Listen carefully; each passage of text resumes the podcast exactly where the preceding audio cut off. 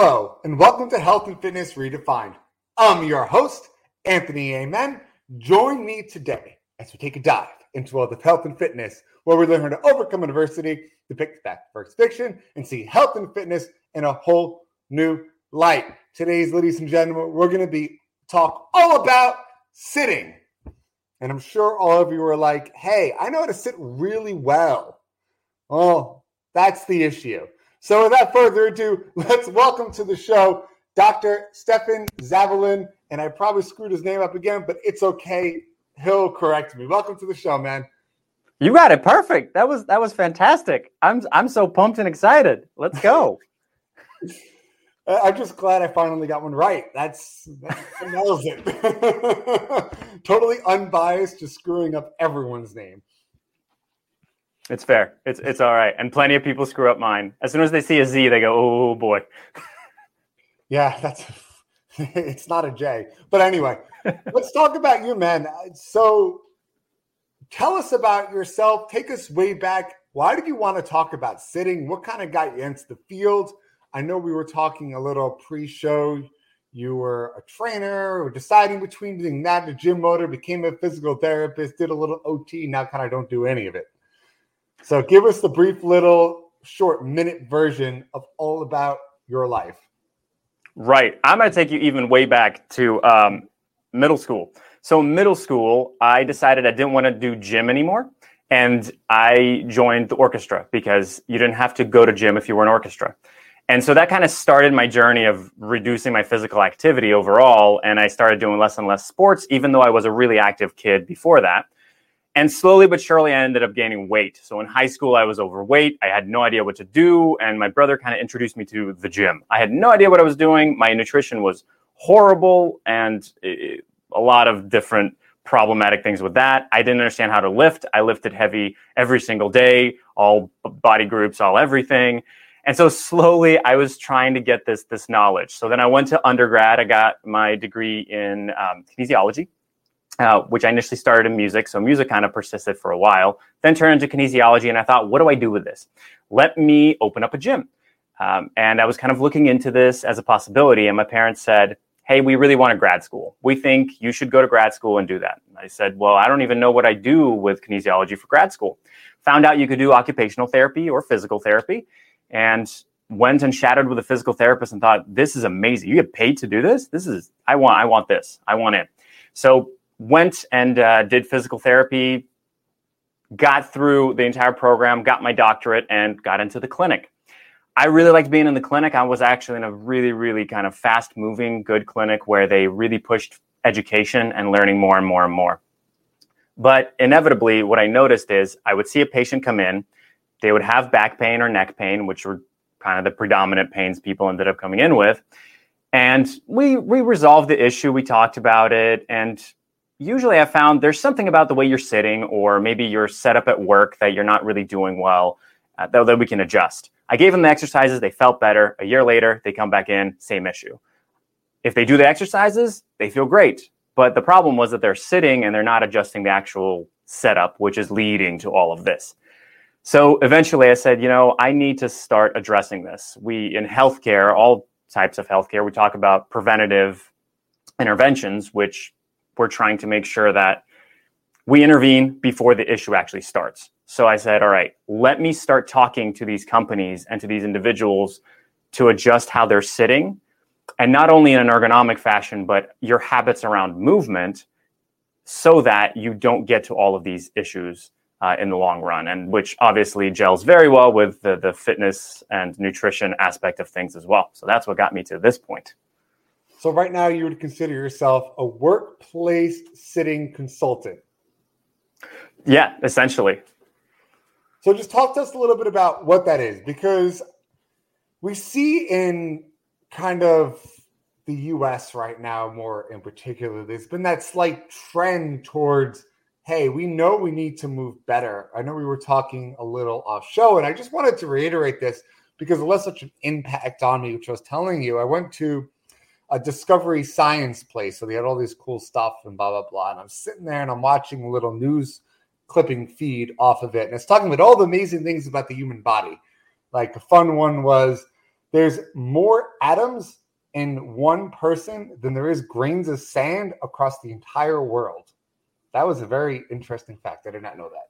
But the other part, which reiterates to the show, is we've actually decreased our lifespan by five years. I want you to, think about that.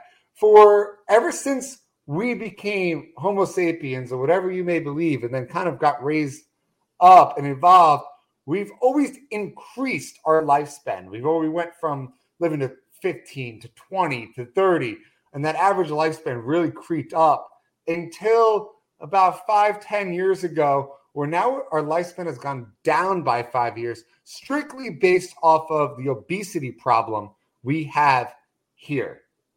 That's mind blowing. it, it is. Um, and we don't obviously know how we're going to keep trending with that. That's the that's the other part. But to jump off of that with some other statistics that that are a bit more shocking, and maybe this is why they don't put them into a children's museum. I don't know. Um, the, the, Discovery Museum we have here is they label it as a kids museum, um, but it's a lot of kids. Yeah, it's fun. Science is fun. I, I enjoy it very much as well. But so so you asked me about this problematic uh, aspect of sitting.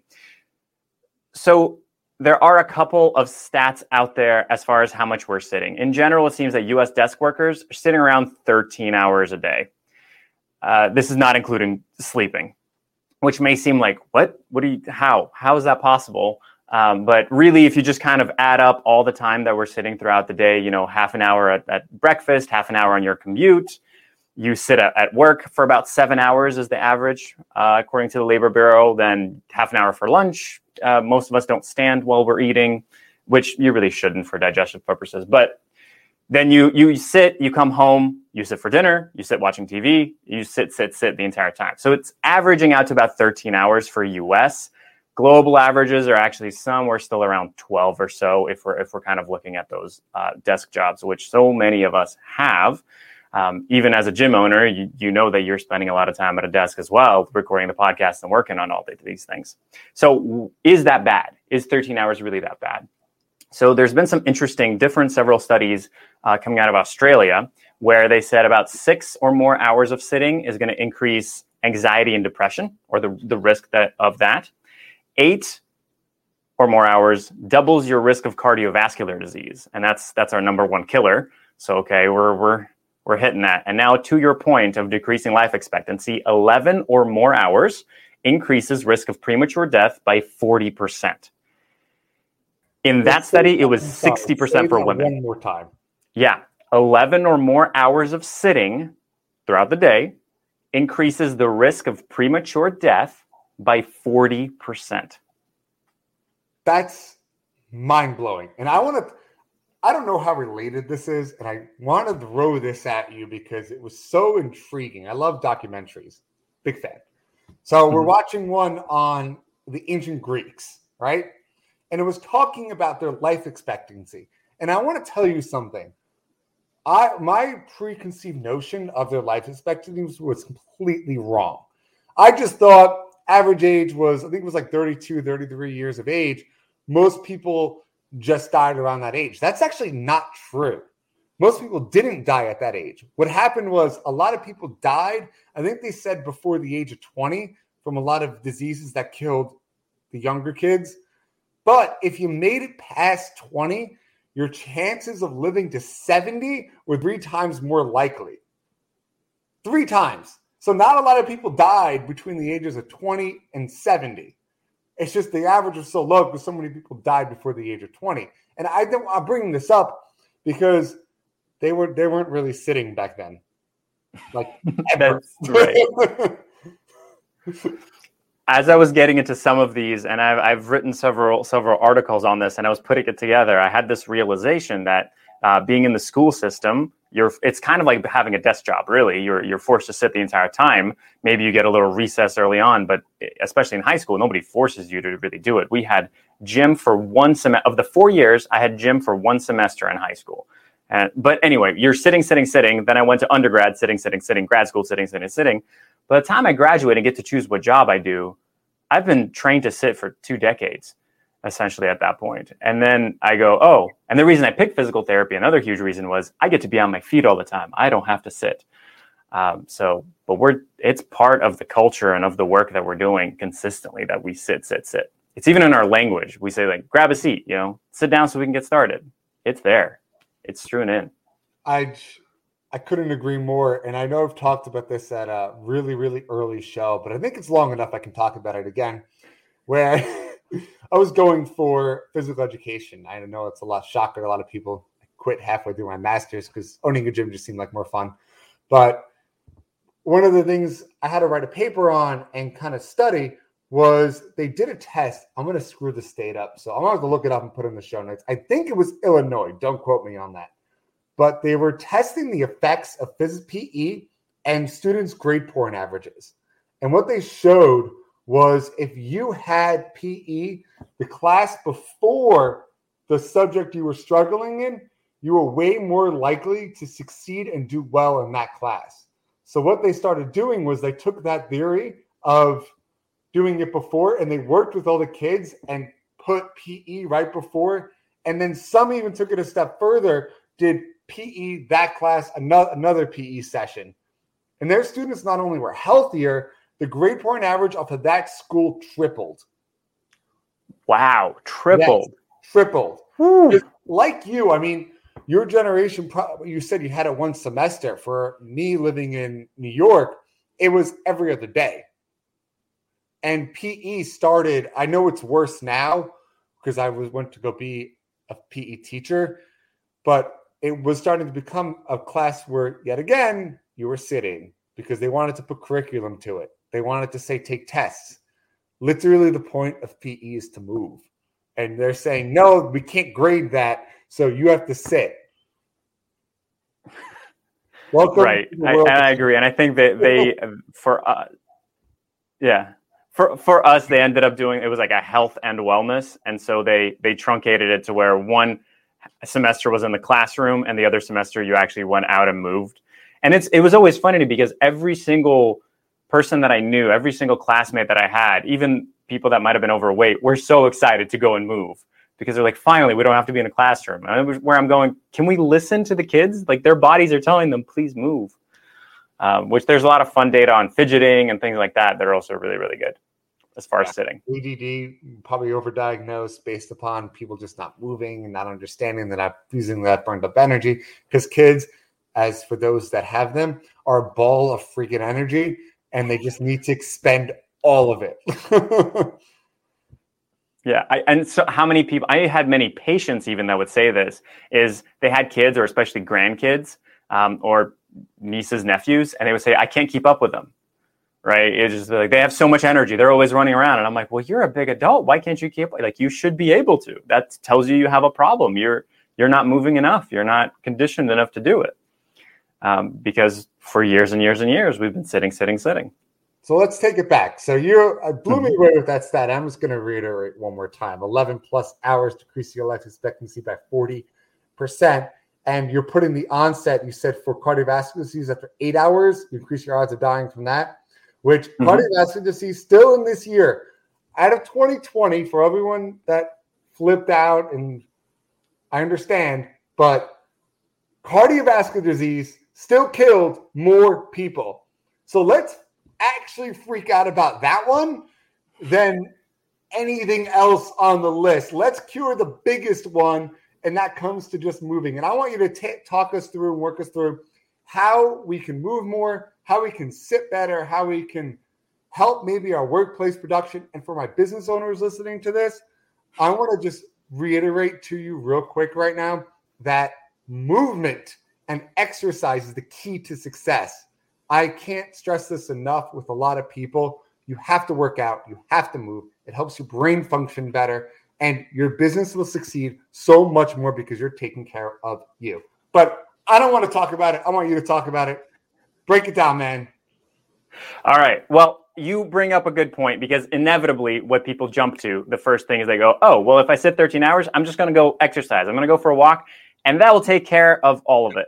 I'm sorry to say it doesn't because they did actually cross reference all those statistics with people that exercise and didn't. It didn't matter whether or not they had even up to an hour of exercise. the problem is you're sitting too much. So I'm not saying don't exercise. Um, please do. It's incredibly beneficial. And a lot of the things that even cardiovascular disease, it improves it if you do exercise. But understand that you're still fighting the detriment of all of that sitting that you're doing. So, can we find ways for you to reduce the sitting? So, if you are at a desk job and you're sitting, a lot of people go, Well, I have bad posture and my posture always sucks. One of the best things you can do really for your posture is just get up and move that, because that's going to let you reset. Um, the common question is what's good posture for sitting? What's bad posture for sitting? There technically isn't good and bad posture. Um, let, me, let me explain that real quick your your body's able to get into those postures. That hunched over, forward head, rounded shoulder posture, that's a posture you can attain with your body. The problem isn't the posture, it's that you're spending hours and hours in that same posture. So when we say good posture, we usually end up meaning, oh, I'm sitting up straight. You're in this neutral alignment where you're less likely to stress anything. And so you can sit there for a longer period of time without causing pain. So we nickname it good posture. But the best thing you can do is get up and move.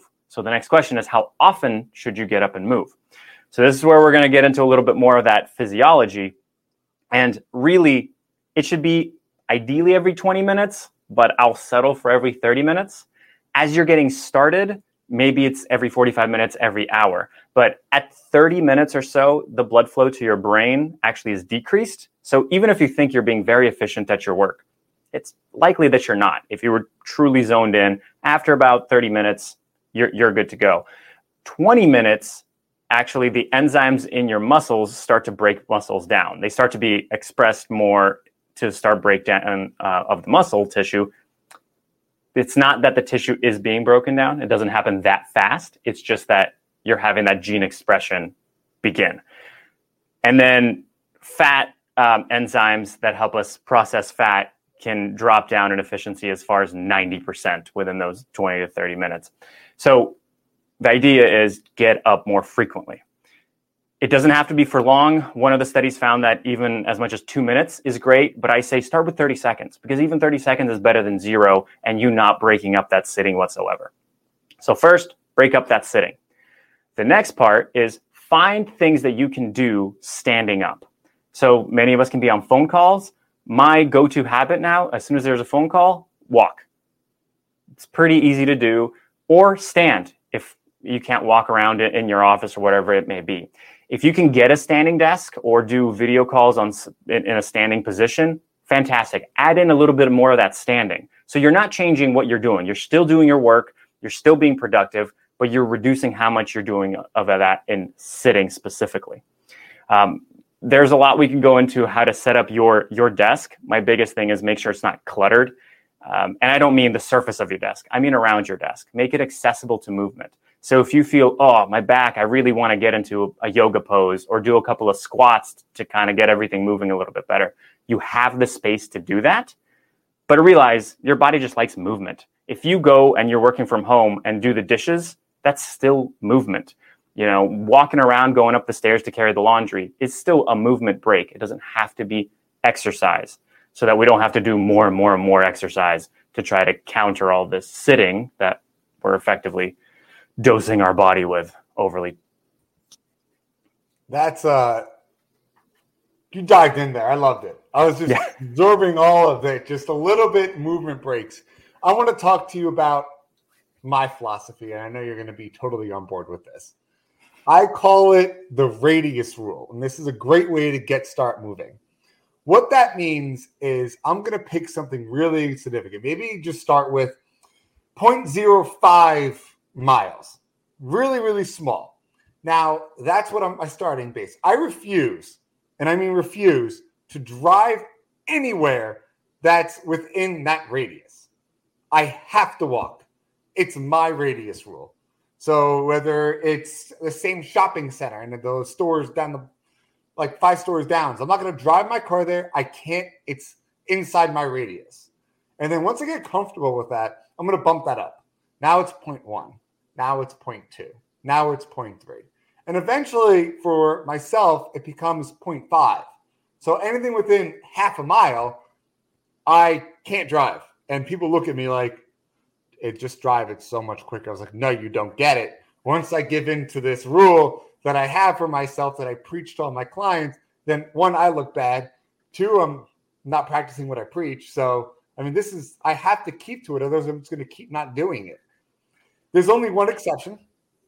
If the weather's horrible, where, I mean, like you're going to die walking outside, or just road conditions, like I have to cross a four lane highway. Bro, no.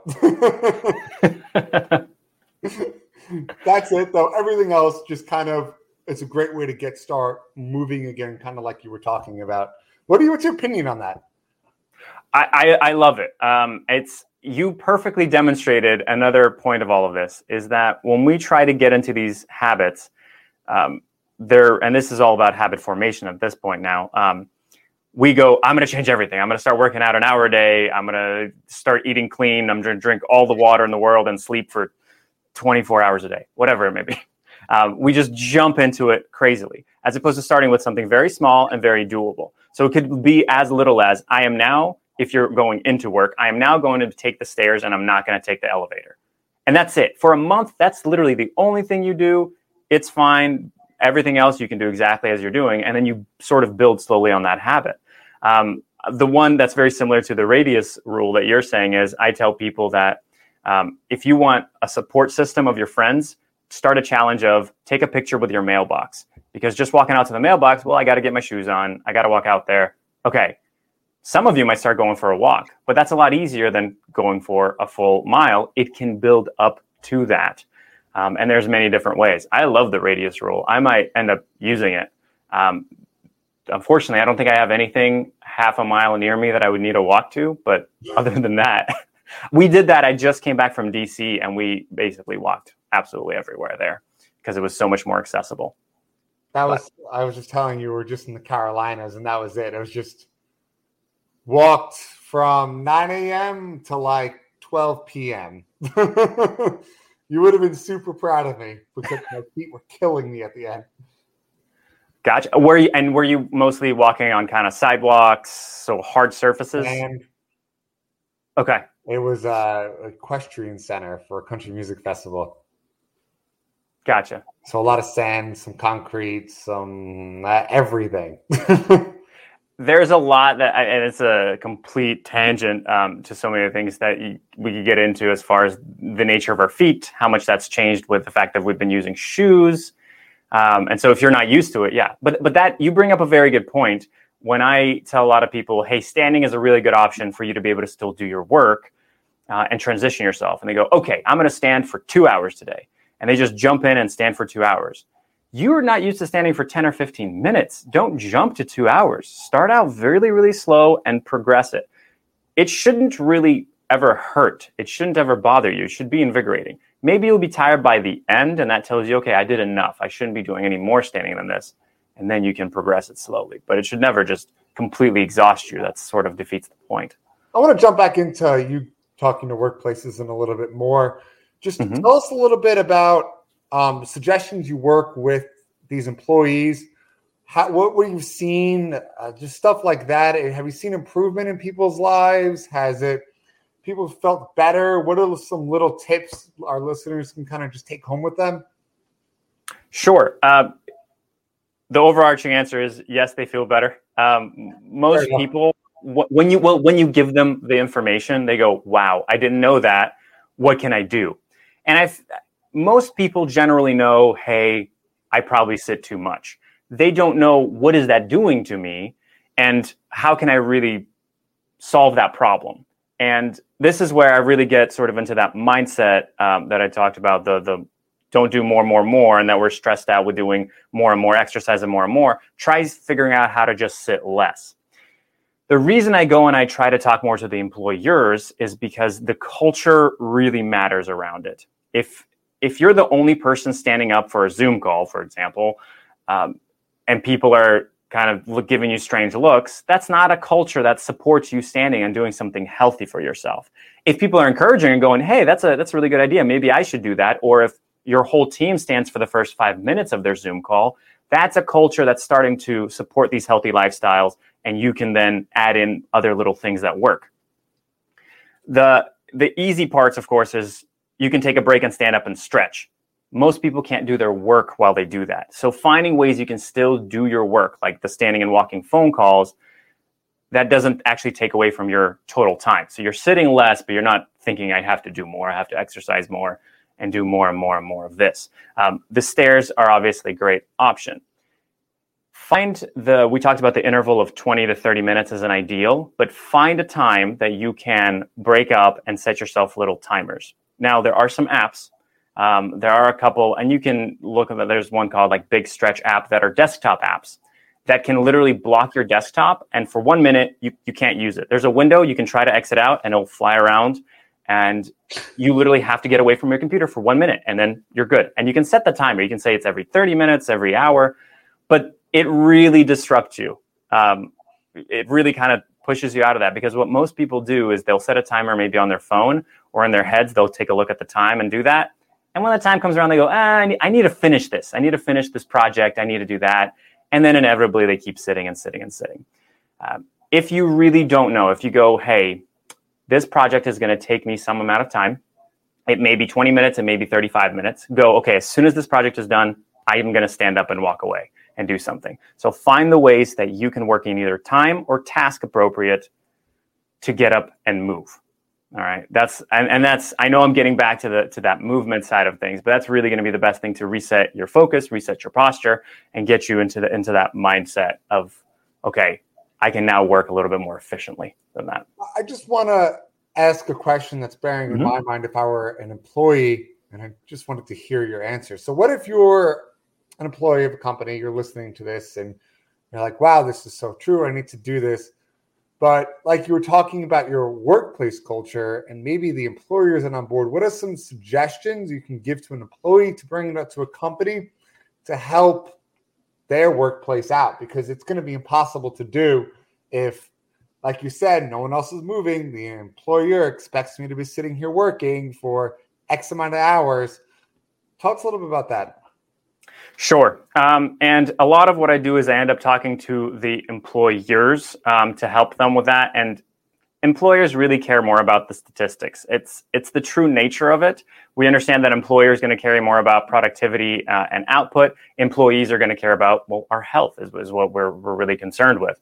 Um, so while it's nice and a lot of people tend to go, well, hey, you know, standing more is going to be better for my health and all of these things you really want to talk to your manager whoever about okay what are the benefits in terms of productivity? So if you take one hour of sitting compared to one hour of standing standing is 46% more productive than sitting work.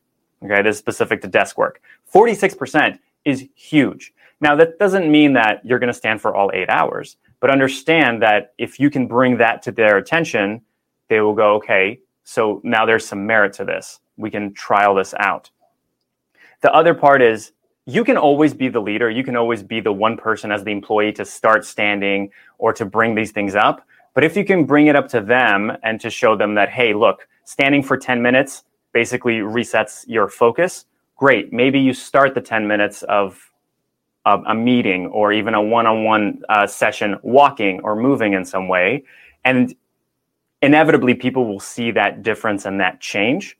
Um, and there's a lot of data around the different statistics of uh, cost related to people sitting too much. Um, over $500 million in a year for different industries, and even higher than that. It's billions across the entire globe of it's not just us sitting too much, but it's all the problems that come out, all the diseases that come out from sitting too much. And these are costs that insurance companies have to pay, but inevitably the actual employer also has to pay. So it definitely my, my little catchphrase is it affects their bottom line and your waistline um, because of just of, of how it works. So bring that to their attention. Bring the attention that it improves productivity, it decreases sick days, it helps people actually work better and less cost to the employer. I, I couldn't agree more. I think that was really stressed in uh, one that was like two episodes ago. Where we were talking about the cost of the obesity epidemic, which is in the I'm going to reiterate that too billions. So if you're a money person and you're all about let's save the bottom line, your waistline is contributing to the billions of dollars a year we're paying for our obesity epidemic here in the US.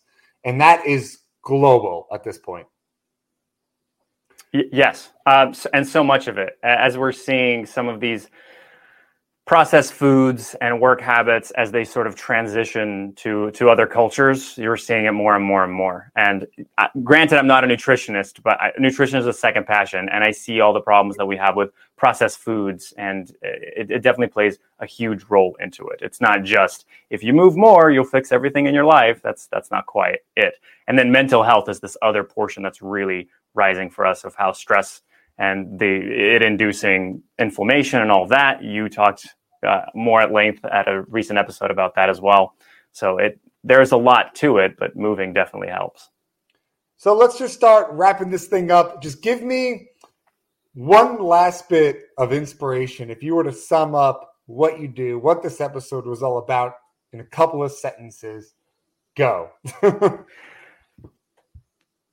I know you guys and gals out there are all trying. You're working hard. Many of you are at the gym, and I, I, you've got this. Let me just tell you that you've got this. But I just want to take the little burden off your shoulders. And instead of thinking of, I need to do more, I need to push more, can you find those ways to do a little less? In this case, I'm talking about sitting. Can you try to find those little ways to sit a little less and make it just a habit, that it is your normal way of doing that thing? And as you do that, you'll find that people around you will notice eventually, and you can bring that about to your manager or your other coworkers, and you can slowly alter that culture so that it's more acceptable to move. Because in the end, it's better for you, it's better for them, it's really better for everyone.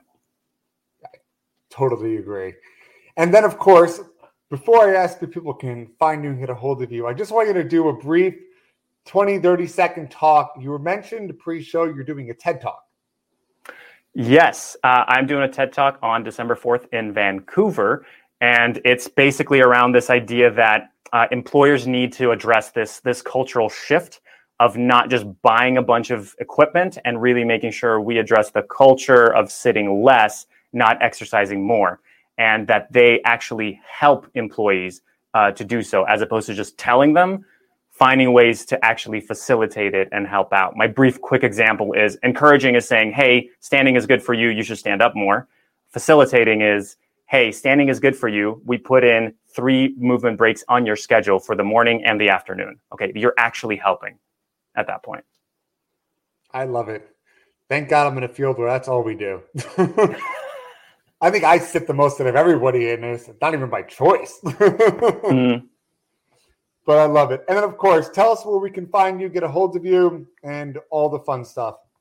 Sure. So the company uh, that I have that helps all with all of this consulting is called Love to Move. Uh, you can find us on Instagram at underscore Love to Move underscore, where I put up a bunch of these tips and a lot of the data that you can also show to your employer. And then if you want to see more, I have various little videos and things that can help you at www.ltmmtl.com. And you can also reach me through that as well. And thank you. And thank you guys for joining us on this week's episode of Health and Fitness Redefined.